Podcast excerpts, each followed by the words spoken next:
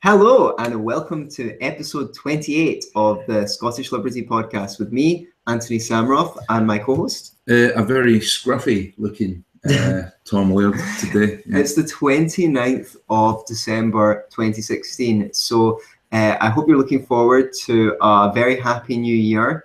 And this will be our last show of the year.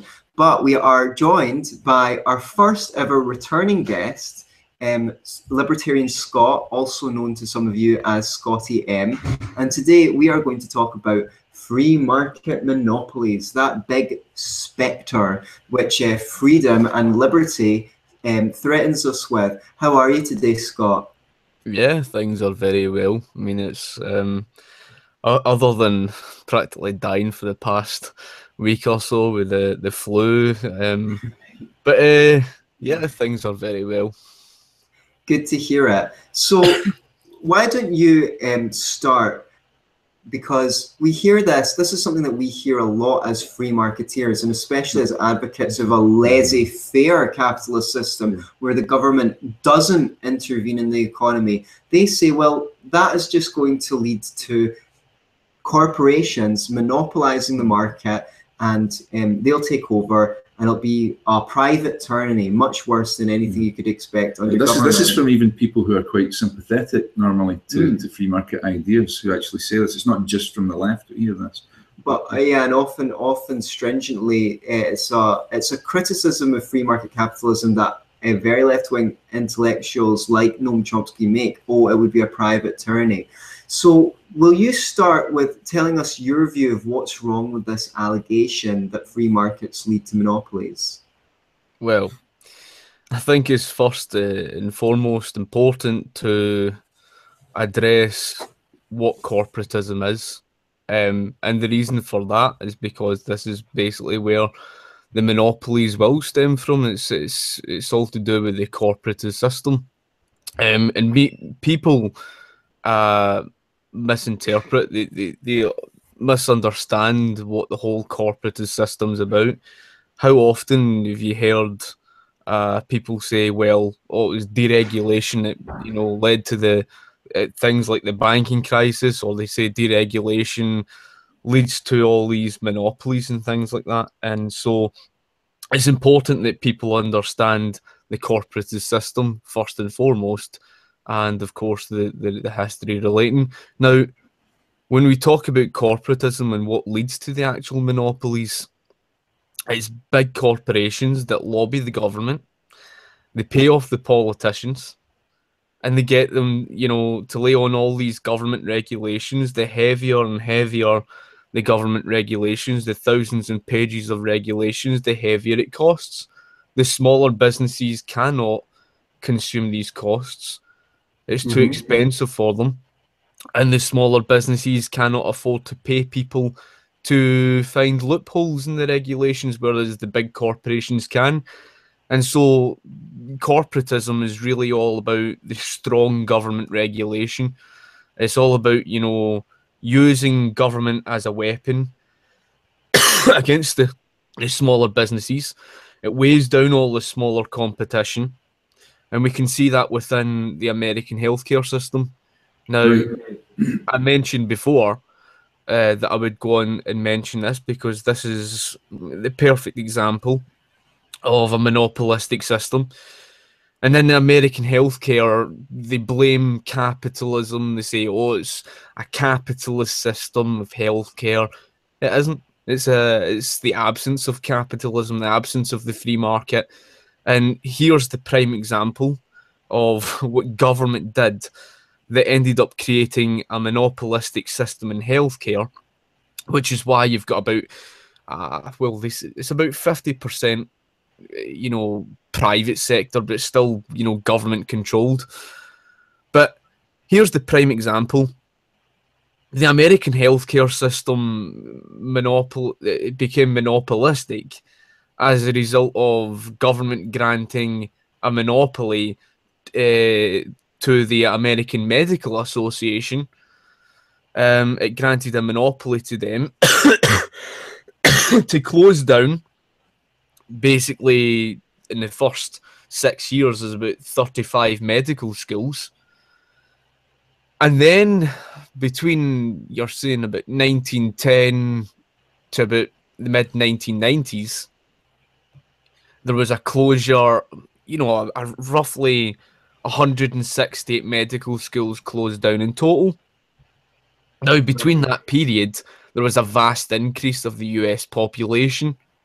Now, if you've got a vast increase of the US population and you've got a closure of all these medical schools, it means there's going to be fewer medical doctors available on the market, but a higher demand for the medical treatment. And therefore, in, the, in relation to the laws of supply and demand, the costs are going to soar through the roof. Now, who's at fault for that? Well, it's the US government.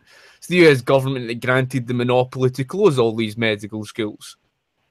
And right, and it's, it's worth state it's worth adding to that that 19 states actually have a law that prohibits them from having more than one medical school.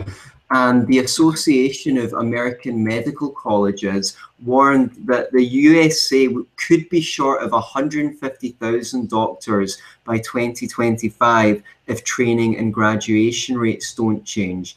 Yes. So, so you've got a massive restriction on the supply of doctors, and uh, and not everything a doctor does needs seven years of training to accomplish but you're not allowed to practice medicine without seven years of training. So you, yep. so there is a monopoly. The government's created a monopoly on doing those jobs where you have to jump through the appropriate hoops in order to be a doctor. But if clinics could train their own medical staff, then that would more um, resemble a free market, and the doctors who are highly qualified could hand off those jobs that are simpler to less well-trained staff on lower salaries and dramatically reduce the cost of healthcare. But that's, please go on.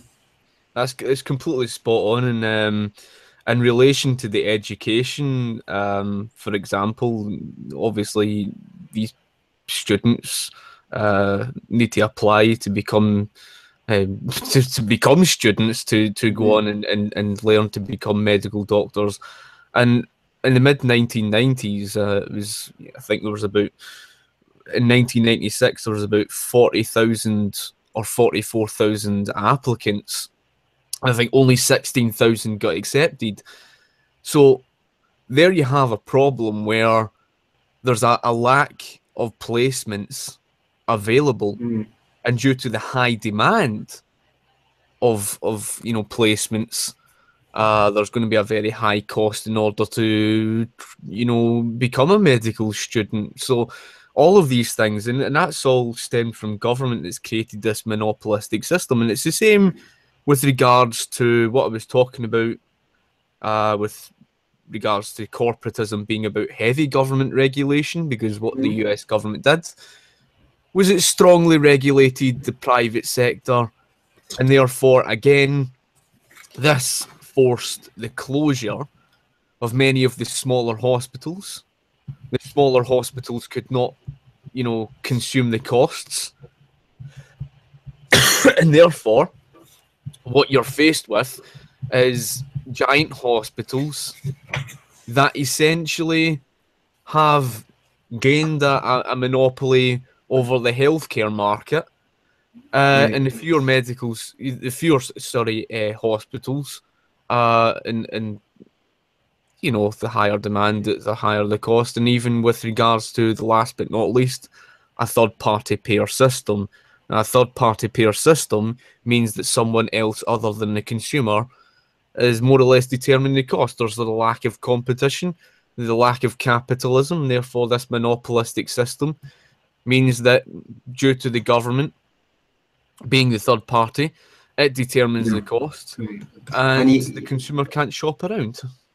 And even then, there's all sorts of laws saying you can't buy insurance by a company that's not based in your own state. So even then, um, but let's go back in history a little bit. What about these rumors that we hear about companies like Standard Oil, who had a monopoly, a near monopoly on the provision of oil, and didn't weren't, weren't they making an absolute fortune um, because they had a, a stronghold in that industry.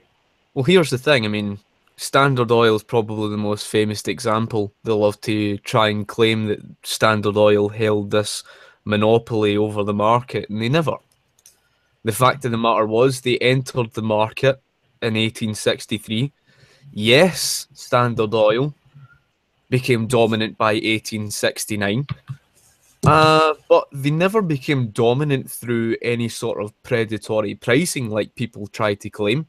Because the whole story of, and claim that uh, they used predatory pricing to dominate, um, this was during the 1870s, it said. This wasn't the Mhm. case. Because the whole thing with Standard Oil, they bec- well, John Davison Rockefeller was far more efficient than his competitors. And it's one of the reasons why he became so dominant in that area. Um, because the fact that he did many things that, you know, would say would, you know, mean his business would save so much more and he became rich off of it. A prime example was the, the- how he changed the, the, the barrels that contained the Mhm. oil to transport. He even changed the transport routes uh, with regards to the the railroad industry and everything. All of these things that would cut time, save the railroad industry money, as as well, of course, gain and reap massive profits for himself. But here's the thing. Here's the thing. here's- on. in 1869, it would cost more than 30 cents per barrel of oil, right? More than 30 cents per barrel of oil in 1869. Two years later, by 1871, when they gained 4% share of the market, Standard Oil, well, it, would it would it would soon cost what 22 cents per barrel of oil. Mhm. By 1879, they gained 90% share of the market. Now, people might say, well, hold on a second here, Scott. 90% share of the market. Surely to Christ, they owned a monopoly. Well, the fact Mm. of the matter is, they never. A monopoly means they would hold 100% share of the market. Uh, they wouldn't have any competition there at all. And of course, an- another thing is the very fact that well, with with no competition, surely with the predatory pricing, they would just jack their prices up, shaft the consumer, and this is what people believe. However, the problem with that argument is the very fact that when in 1879 they gained 90% share of the market, well, by 1897, the cost of a barrel of oil kept on dropping. Even after Right. gaining 90% share of the market, the cost of a barrel of oil kept on dropping, so much so that, as I said, originally it would cost more than 30 cents per, per barrel of oil. By 1897, it would only cost 5.9 cents per barrel of oil. And that's because there was competition on his back. And who was that competition? So even though he, go on. Who, who was the competition? Well, he had several competitors, but one of his main competitors in the 1870s was the producer uh, and, and seller of the electric light bulb. I mean, come on. Uh, if your business heavily relies upon selling kerosene, how the hell are you supposed to compete against someone who is producing and selling an electric light bulb? I mean, look around you, look around every house, every you know building. Are they lit by kerosene? No, of course not. It's it's a lot more dangerous, um, and and at the end of the day, everywhere now is is lit by the electric light bulb, and so there is no way he would be able to keep his costs high Right. because he would be up against fierce competition with the, the producer and seller of electric light bulb. Yes, and I've heard also he he, pioneered chain um, creating all the byproducts like plastic that we get out of um, oil. So yes, he did become very rich, but he became very rich by improving people's standards of living Mhm. immeasurably by the sounds of it, by bringing down the price of oil, by I, by creating industrial processes that made oil cheaper. Um, he actually massively improved people's standards of living, um, and so so Is what? it, just quickly, is it, is it true? Do you know if there's any truth? I mean, they, they, they, they say that he actually probably saved the whale. Because Yes. we, because we, yeah, because Yeah. with kerosene, it, up until then, people were actually burning whale oil, and when that Yeah. demand, when the kerosene was cheaper, uh, people switched from whale oil to kerosene, and you know, and didn't hunt whales as much. I mean, I don't know if that's true, Hmm. but you, you I've said, That's, that, that's Yeah. spot on. That is spot Is on, and that's that's precisely one of the benefits of he- he- his massive business. Plus, the fact he was the one who, due to his business, he opened the door to Henry Ford's automobile industry. Mhm. That was massive, massive change in, uh, especially with how a, a country was lit and. Uh, it's just incredible that he. And I think it's worth mentioning that these guys did these things um, not because they had a, basically a burning desire to, to light people's houses or Henry Ford because he wanted to see people running about in cars, but they spotted an opportunity to, to make money, you know, filthy lucre, you know, uh, and through doing that, you know, it's, it's, it's generally the people who set out to make profit who do more good than yes. people who set out to do good. Yeah, 'cause a And lot yet, of the yeah, that's the thing because they say when But- people set out to do good, they start trying to manage and regulate other people and tell other people what to do. But you Mhm. know, it's innovators that do a lot of the good in the world. I mean, you've got um, uh, whoever invented the memory stick saved more trees than your your average environmentalist. And then you know now they've got these toilets that uh, basically evaporate um, all your uh, waste and use it for energy. And they're they're they're quite a new invention, but they're they'll soon be really really helping over in the third world. I mean, those probably wouldn't have. Those probably would have been invented in the 70s or something like that, if not Mhm. for the government monopoly on municipal water. So the, when the government says, "Oh, we can't let the free market uh, provide X like municipal water," it actually has massively stifled innovation in that industry. Till Yes. only now, only now are people uh, inventing environmentally friendly toilets that don't mean that all your waste needs to get taken miles and miles away out of the city to a sewage plant, but actually the the chemicals in it can be used as fertilizer. Um, and and so forth. Um, but you know, so so what about some of these other robber barons that we've heard of, like Andrew Carnegie and so forth? And there is an excellent book. Well, I've not read the book, but I've heard the author speaking on YouTube, Burt Folsom, and he wrote a book called The Myth of the Robber Barons. For anyone who wants to to look that up, either he's a mm-hmm. great speaker, but also I hear his book's very good. Would you like to tell us some more of the other robber barons that we've been told were greedy monopolists? Well, I, c- I couldn't tell you too much about Andrew Carnegie specifically, uh, Right. but I know that there, there there's a lot of them out there where they do feed out a lot of these um, these myths and, and that in that time period, especially the robber barons and, and stuff like that. Uh, one of the, the most famous ones, um, I don't know if you've ever heard of. Um, it was a diamond company. It was the The beers. the the De Beers group, and that that was a Mhm. prime example. Um, you you take Is that the Oppenheimer then? uh Harry Oppenheimer.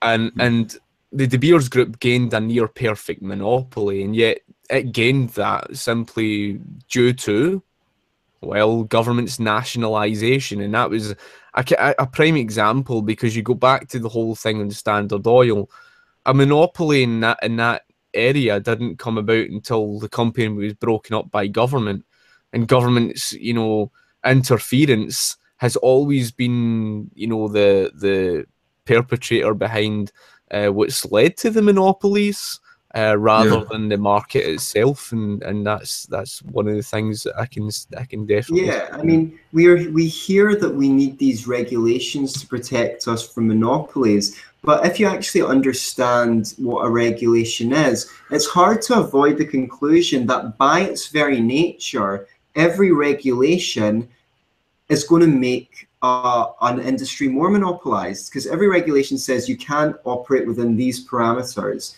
and the next one says within these parameters, and then within these parameters. So every um, regulation, it's got, as you said, it's got a price of compliance. You need to Uh, be able to pay for lawyers and accountants and bureaucrats and lobbyists.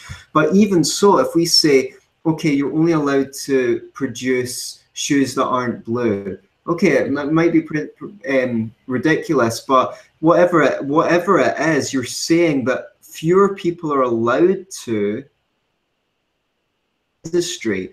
Now, so so if we so Mr. Samaroff's lost the plot. I, I seem to have lost the plot. um, yeah. Yeah, I'm just saying that you're basically the more regulations are, there are, the more you regulate mum and dad businesses right out of the market. And that makes it difficult for new startups to enter into production in any sector. But I also want to attack the idea that the big business will always be dominant. Because if you see that big business, right, tanker, right? and it mm. might produce products for a mass market and it might be very good mm. at that but if people's needs and things like that change it's very difficult to turn around a big oil tanker whereas you can have on a free market that might have a hundred small competitors which chip away at its market here. Oh, we're the one that makes the blue shoes, let's say. They customize their products to niches rather than selling to a mass market, small businesses are flexible. They can get on their phone to their customers, they can get on the phone to their suppliers, and they mm-hmm. can meet individual needs in a way that's very hard for a big business to mm-hmm. do. So the um, so the big business isn't always going to be king, and also yeah, the big, well, if the big business has its hands in many many pies then it becomes very bureaucratic and difficult for the people running the business to look at everything that's going on. So maybe if it's not doing, if it's serving its customers well, it will stay a big business. If it's not, all these tiny little competitors can chip away at it until it loses market share. What, what, what they can do, surely, uh, just to give a counterpoint here, is um, surely they can just buy out. I'm so glad you. All, all these smaller companies point. like Sony. I mean, like yeah. you, there's lots of different music companies out there, but if you look behind them, you find a lot of them belong to Sony. Right. So it's, it's all part of the same machine. Uh, this so, is the thing where yes. they. The, the whole the whole argument is the fact they say oh they'll just buy out all the rest of the companies. The, right. fact, the fact of the matter is it becomes more and more expensive for them yes. to do yes. so, and and and I feel and at least they have to use their own money to do that. And in a fiercely competitive free market, I mean, competition is always coming through, and um, yes. and it's it's it's very fierce. Yes. And the whole issue, and I want to go back to a, a wee point you were saying about the regulation, because this is actually what creates uh, the monopolies for big businesses, is destroying innovation. And something I spoke mm. about earlier was in relation to do to do with quantity and quality controls.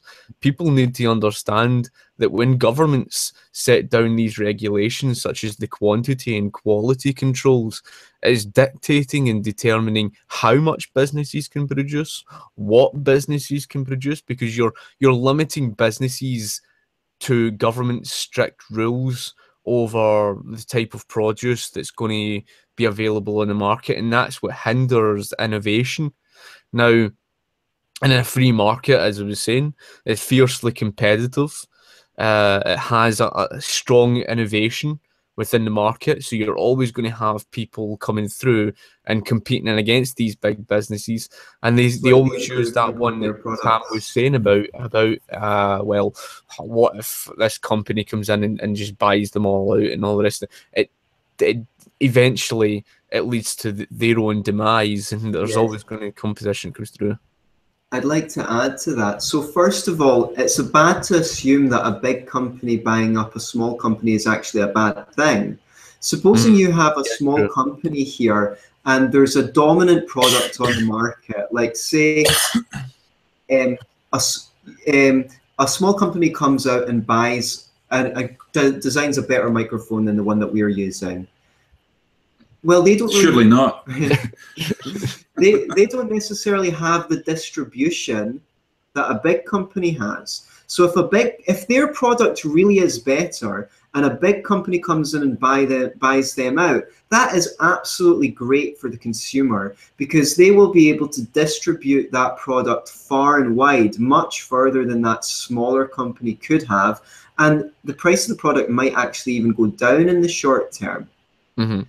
The second thing is if it's not in the public interest, well, the company needs to find the funds to buy up its competitors. And every time it does that, well, that's some amount of money that's not there to in, to invest internally or to pay the shareholders or to pay their staff. So they're actually making themselves uncompetitive each time they buy up a competitor. If they need to go to the bank for a loan, they're going to have to um, put interest in that loan. Mm-hmm. And the more strict the patent laws are, which are, of course, created by government, the more easily it's going to be for these big companies to control the industry. In fact, you get these people called patent trolls who just, instead of cre- creating anything productive, instead of creating anything useful, they mm-hmm. just buy up patents. And then if anyone creates a product that's anything similar to their patent, yeah. they just sue the person. Now, that is not a product of the free market, but it uh-huh. is very monopolistic. And it shows again that, contrary to what the left believe, government does not regulate the excesses of capitalism. Government creates the excesses of capitalism. The th- the, the, an interesting point, because it goes back to Standard Oil on that, is the fact that you find that a company can buy out other um, you know, competitors, right?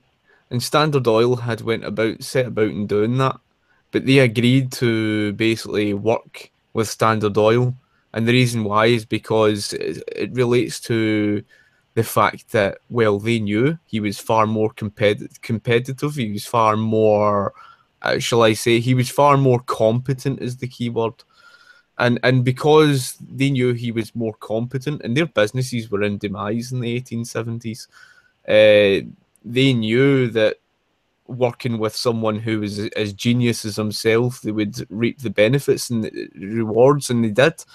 They, they, they reaped massive rewards through working for standard oil um, and it was massively successful until government stepped in but the point being is the fact that it's not always a negative thing to see, as you're saying, that businesses will step in because see here's here's a prime example.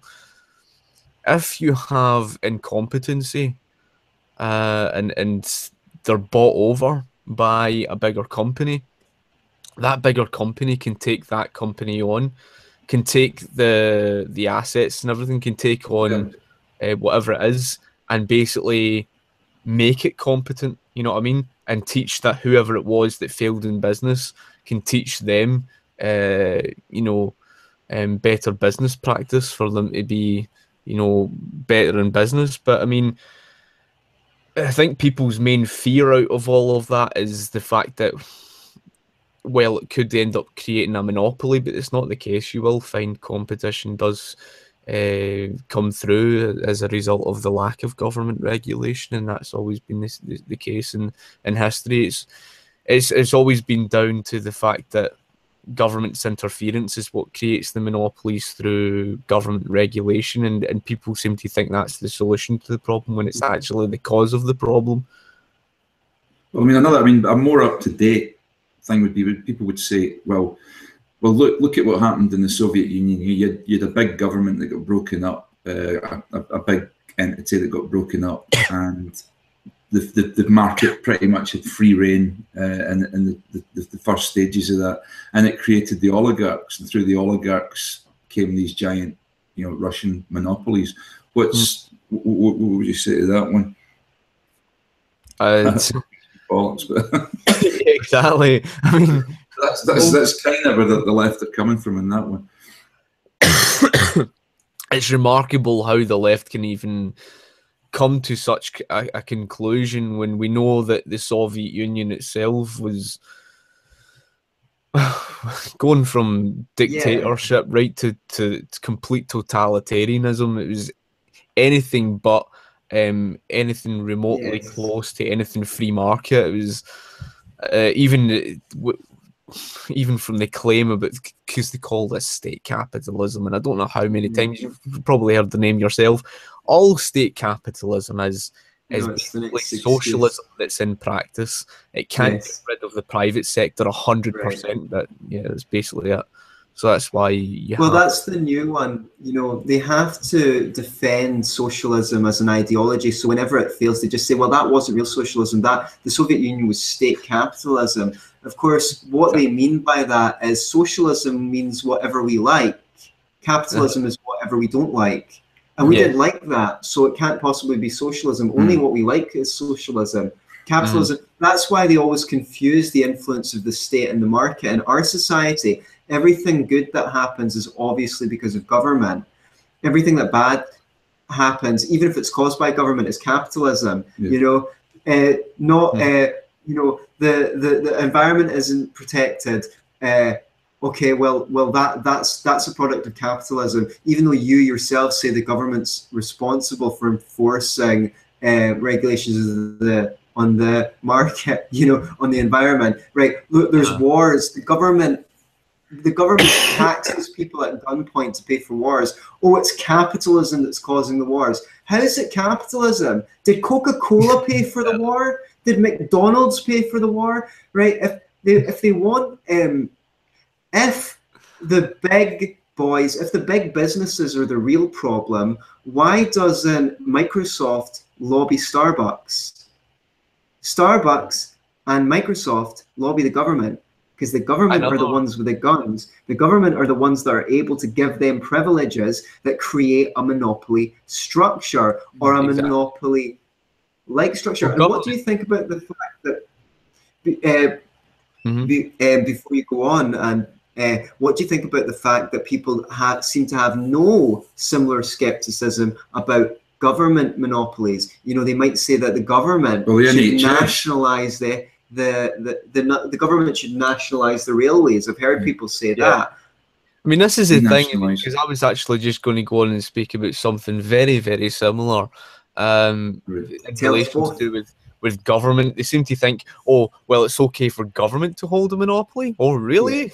like, here's the problem with that, with with their view on this, right? They're always very quick to point the finger at the private sector and say, here's a fault with the private sector. Prime example, BP that caused a massive oil spill, right, in the Gulf of Mexico. Mm-hmm. Now, the difference is BP, as the private sector will, they paid for their damages, right? They paid for their damages. Whereas when government owns a monopoly, such as the government ownership of, you know, the oil industry in Mexico, the government owned oil company in Mexico caused a massive spill in the Gulf of Mexico. But government took no accountability Right. for its actions, and yet there it was. Didn't even oh, pay. Oh, but, for oh, but we can thing. vote them out, though. At least we can vote governments out. But that's the thing Yes. because they're, they're always it's always this case where okay, what we'll do is we'll just we'll, we'll vote them out and we'll bring in the new th- and and it's just it's a repeat cycle. It's Yeah. And then Vote- that's the thing. Yeah. Voting isn't nearly as much of a say as your choice of what you buy. I mean, Mm. see if I don't like um, Starbucks, I don't have to lobby. I don't have to get 51% of the electorate to agree with me. I don't have to write letters to officials. I just Uh-huh. go across the road to Costa or to the local place. Whereas with government, you you you have to lobby, you have to write letters, you need to mobilize public support. So when the government takes monopoly over any industry, that is the biggest, most dangerous thing that can happen. Because if you don't like what you're getting, you'll have zero say whatsoever. You Here's the don't thing, have Anthony. alternatives. Here, here's the thing, Anthony, in relation to government and monopoly, and, and one you just recently mentioned was about the, for example, the British NHS. Now, the the very, and this is a massive, massive problem. Mhm. People seem to just brush failure under the carpet like it doesn't exist because it's easy enough for them just to say, well, here's government, government will be our provider. Uh, and and and that's been the case ever since 1948. We've had this government ownership over healthcare, uh, and and and yet, instead of actually accepting its poor quality, instead of accepting the massive, big, long waiting lines, all of these things get excused. On one hand, when it comes to you know not speaking about healthcare, they will complain and they'll they'll complain about certain things. But when it comes to someone attacking the NHS, they'll be quick to defend government's ownership of it because hmm. they try well, like like I said, they try to link to American healthcare and say how that's capitalist when it's not. But the point being here is the fact that with regards to the NHS and government's monopoly over the healthcare system, what you have is a healthcare system faced with the economic calculation problem, and regardless of how poor it becomes, how substandard it is, regardless of, of people's lives at risk on it, they'll completely brush it under the carpet because to them, government's ownership over it, uh, socialism is more important than you know people's Yes. lives at risk in that. And on the fast face of it, they'll say, well, you know, we can't put money before people's lives and things like that. But if you look at um, data from the government, it shows a stay at the in an NHS hospital costs the government around four hundred pounds per day, whereas a typical private healthcare stay, even in this country where we have a highly regulated private market, Mm. is around two hundred and seventy-five pounds per night, which is a clear one hundred and twenty-five pounds difference. That is people's lives. That money Yes. that saving in resources are the resources that we need to save lives. It's not just about money. Yeah. Uh, and when you look at the fact that um, there's a million people on yes waiting lists, those are lives. Those are lives at stake. We do not have universal healthcare. And anytime anyone says we have universal healthcare, people need to say no. We have rationing. At the moment, we have hmm. rationing. Yeah, things have So- changed over time. I would E- say that, even if Yeah, yeah.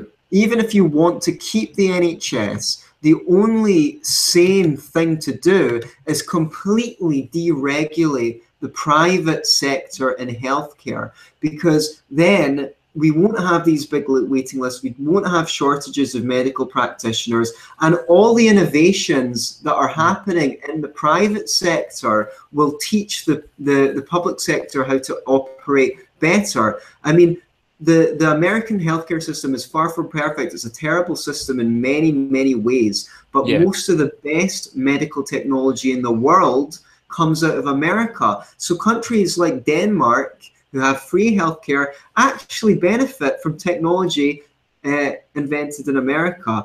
Although I do fear that we stray off topic. Slightly. All, all I wanted to cover uh, just quickly there was you mentioned something uh, in your, your last monologue there, uh, Scotty. You mentioned the economic calculation problem. Um, just for anybody who's who's listening and hasn't heard that terminology before, could you give us a quick explanation of the economic calculation problem? Just a quick explanation of the economic calculation problem. It's basically in relation to do with prices. Uh, nothing in economics is more important than the information of prices. Um, from the information of prices, we get the information of profits and losses, the two most important pieces of information that tells the market, as prices are signals. The profits tell the the market, you know, what to produce more of, how much to produce, where to allocate Yeah. scarce resources, what to invest more in. Losses tell the market what to stop producing, what to stop investing in, where to stop allocating scarce resources. And so basically, what the economic calculation problem means is that because socialism distorts the information of profits and losses through artificially raising and lowering costs above or below market value, market Yeah. value, of course, meaning consumers' demand, but basically when government destroys that information of profits and losses it no longer holds all of that information of profits and losses and therefore it causes what we call the misallocation of scarce resources and uh, this is this is what happens when government gains a monopoly Yeah. government's monopoly ends up um, distorting the information of prices. And and one thing governments and socialism doesn't accept it does not accept higher prices in the market. And every time it tries to artificially drive the cost down the underlying reality of scarcity doesn't go anywhere. It's all well artificially driving a cost down but that high price in the market was telling the market here is where, the, where there's a scarcity and therefore trying to drive the cost down is really just going to cause an even bigger problem and that's the problem with government's monopoly in that area Yeah. and it's because you're going to end up with a lack of provision where where service providers actually can't give those services at the lowered price but what's more is that they don't realize that those high prices are actually an indication to producers to come Mhm. into that industry to take advantage of high prices so if you Mhm. succeed in knocking the price down you've just told a whole bunch of producers oh don't don't, don't produce this don't produce this do not cater to the existing demand for this because the price is too low and uh, yeah no individual can um, can calculate that you need that information of buyers and sellers to tell people what they need and not, not don't need which is why under socialism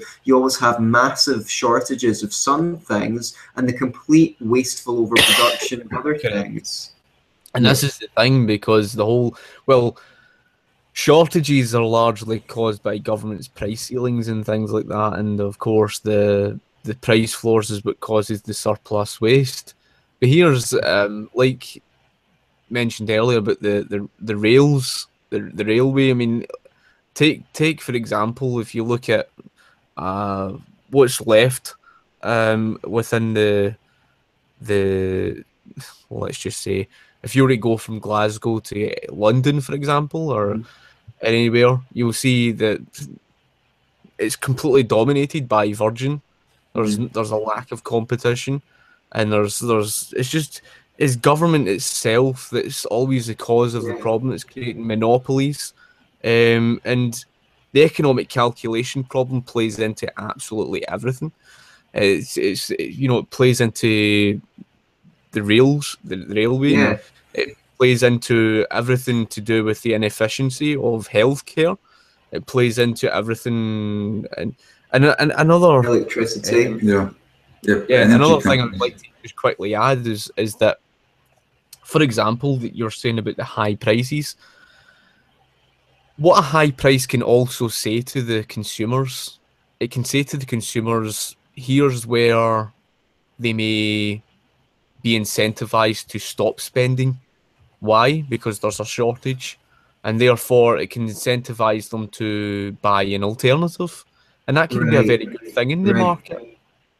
Yeah. And that, that, all this Yeah. efficiency stems from the information of profits and losses through the market-driven prices. And if you destroy that information, doesn't matter whether you want to talk about railway or healthcare Hmm. or anything involving government, socialism just leads to complete inefficiency, waste, and, and it's very hard to actually draw borders around what's one industry and what's another industry. I mean, can you have a monopoly on rail or would it have to be a monopoly on transport? I mean, on a free market, if supposing Virgin had a monopoly on rails, right? The government decided to mm-hmm. privatize it and Virgin buy them all up.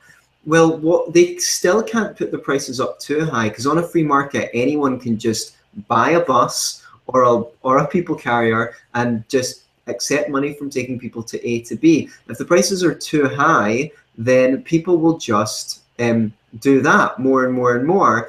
Uh, and you know that you've got planes, and then someone might uh, build an underground bullet train Riverboats. uh, riverboats what so and it's the same with you know once upon a time if you had all the telephone companies and you know bt had a virtual mo- or even monopoly on the provision of telephones i'm sure people well, they were- kind of still do because you, you can't. The lines Right. themselves are owned by by one company.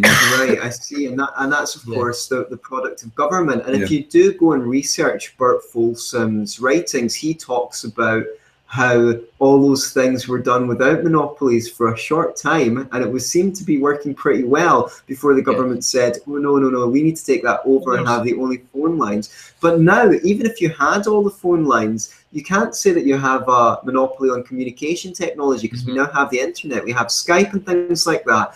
Yes. So the, the whole point of the market is that may many flowers bloom and people will always be looking for ways to innovate and bring new products to um, get around service mm-hmm. provision which will force companies and other lines of providing that service to improve well a great example of uh like in relation to your, what you're talking about was hong kong uh, all these oligopolies, etc., all of these things that have been, you know, propping up in in certain so-called monopolies, all of these actually stemmed as a result of government's land ownership and government leasing the property.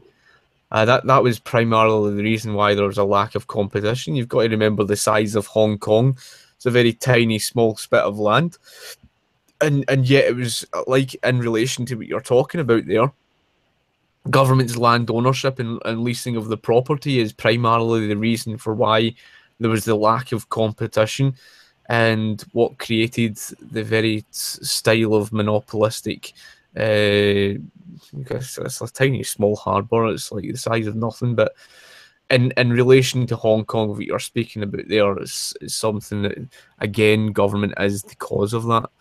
Um, and it's very, very, there's very few examples of where uh, you could look at um, where government has, you know, been out the way and the market has proven better off. A great example, and I like to look at um, in terms of transportation, was uh, the country Chile.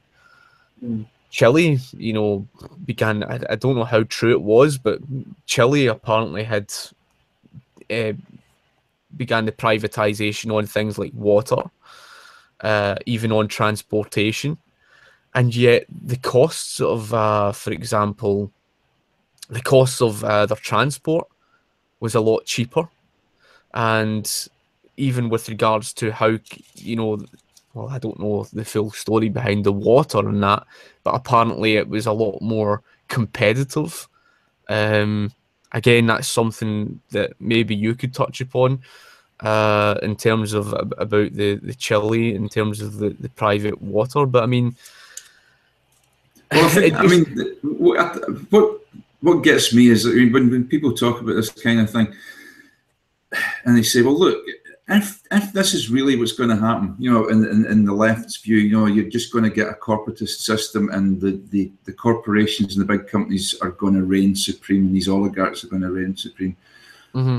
Why then are they not fine? I mean, where's right? I, I'm, for people who don't, I'm leader of the Scottish Libertarian Party. Where's my check from Halliburton? Yeah. Right. Where is the money rolling in for Starbucks? For free marketeers. For free marketeers, because you'd think they'd go, wow, right, that's that's what we need there. We need guys that are going to deregulate everything, plough money, stop giving money to the Conservative Party, stop mm-hmm. giving money to the Labour Party, plough all our money into the Scottish Libertarian Party because they're going to deregulate. That does not happen. The people go, well, well, you're not big enough. You know, if you were big enough, they would do that. Well, uh-huh. tell you what, Nick is big enough then. If that's really what they think, and they own the media. yeah, know? I mean, you hear all yeah. these. Oh, government monopoly on this. Government's, uh, you know, sorry, rather not government. This corporation's bad. That corporation's bad. This one's dodging their taxes. that one's dodging their taxes all the time on the media. You'd think that the media would be plowing out free markets, deregulate. You'd think yeah. that there would be documentaries on the BBC about the social the virtues of the free market and right. about the socialist calculation problem for dummies. You know, you'd think that Ludwig von Mises would be being taught at university to even economics students, which he rarely ever is.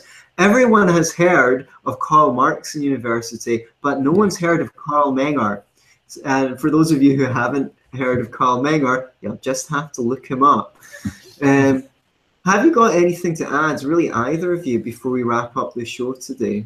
No, I think that was that shot my bolt there with that my, my final gambit there.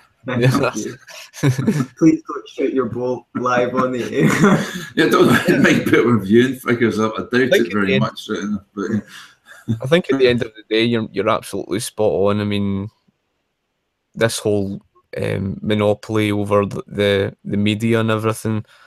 Uh, Again, government. It's, yeah, and, and it's why people have lost faith in, in the whole thing, especially the BBC. I mean, this is why the BBC needs to be privatized because yeah. it needs to be, you know, put it this way for the content that it provides, it really should be providing for what people are going to watch, what people mm. want to watch, right? And the very issue with, with regards to government ownership over th- things like the media and, and you look at the BBC is the fact that it starts to go on the path of its own. And, it, and let's just let's be brutally honest here. The BBC has been abusive to even people on the left. It's been mm. abusive abusive to people in general in, in the country. Um, it's it's very. It helps sell the wars. Exactly. Yeah. I mean, it's very, it's very, it propagates everything in in favor of the establishment. A prime example was its, you know, support of the European Union, but that's because the European Union that's where they get a large bit of their funding. So this is why you need to take that that monopoly, you need to take it out of the hands of government privatize it, make it competitive, make it work for its money. And, and, and the only way it's going to work for its money is by providing a service to what people are, are, are going to voluntarily pay for, not yeah. through this government monopolistic system. Well, I mean, the, the thing is, with just quickly with the BBC as well, I mean, people certainly probably in my generation, you know, got this kind of avuncular view of this, not avuncular, but it's the Auntie Beeb and it's kind of, mm. it's, it's, all very cozy. And they don't realise that the, the, corporation has actually changed over time, and most of the, the, most of the stuff that the BBC puts out now is actually done by outside production uh, companies anyway.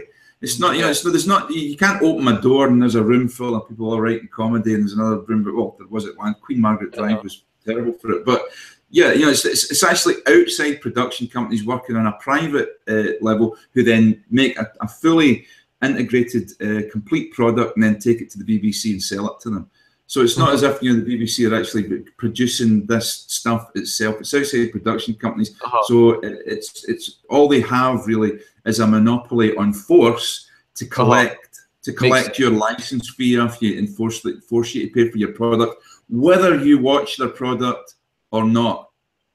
You know, and they're talking. Uh, That's just, a real monopoly. Just, just as a, a, word of warning as well, they were talking about abolishing the TV license, but then what they were talking about bringing in was a German or Swedish style media tax. They don't call it a mm. tax; they'll call it something a media contribution or something like that. But it's basically going to be a tax. So whether you've even got a television or not, you'll be liable to pay that media tax. And what they'll say to you is, well, if you don't watch it, that's that's entirely that's your fault. You know, you should be availing yourself of it because you pay for it. So uh, that that's going to be even worse, and that's that's what they're talking about doing. So, and then that's that's a monopoly. That's a government monopoly. Yes. So don't forget, there's only one organization that has the monopoly on use on the use of force, and yeah. that is the government.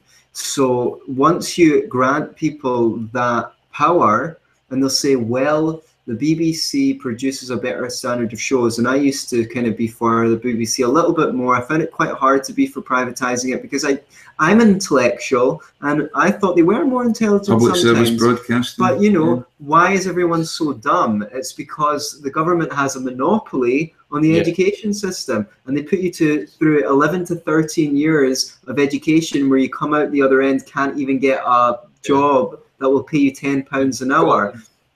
Scotland so if you look at example of that because if you look, yeah. you yeah you look at the agent look at the industries in society at the moment. Instead of having this theory in your head that free markets look create monopolies look at the look at the areas of society where the government interferes the least.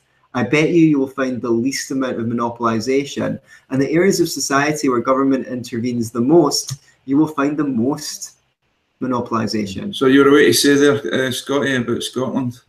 I completely agree. I mean, uh, the whole thing with regards to Scotland, it's like it's a perfect example of the, the state education, and uh, it's it's unfortunate as it is. It's it's turned a very what used to be a, and I remember watching the documentary and, and the old woman saying that long gone are the days of, of Scotland where people used to stand on their own two feet and everything and and it's you would blame the state educational system that's created a very dependent class of people Absolutely. where everything is just handouts free this and I, I recently posted and shared something in the BBC uh, something Scottish called the social and a, a great example of this is the fact that she's this lassie is is wanting to force taxpayers to pay for the sanitary towels and all the rest of this so that they get it so called free.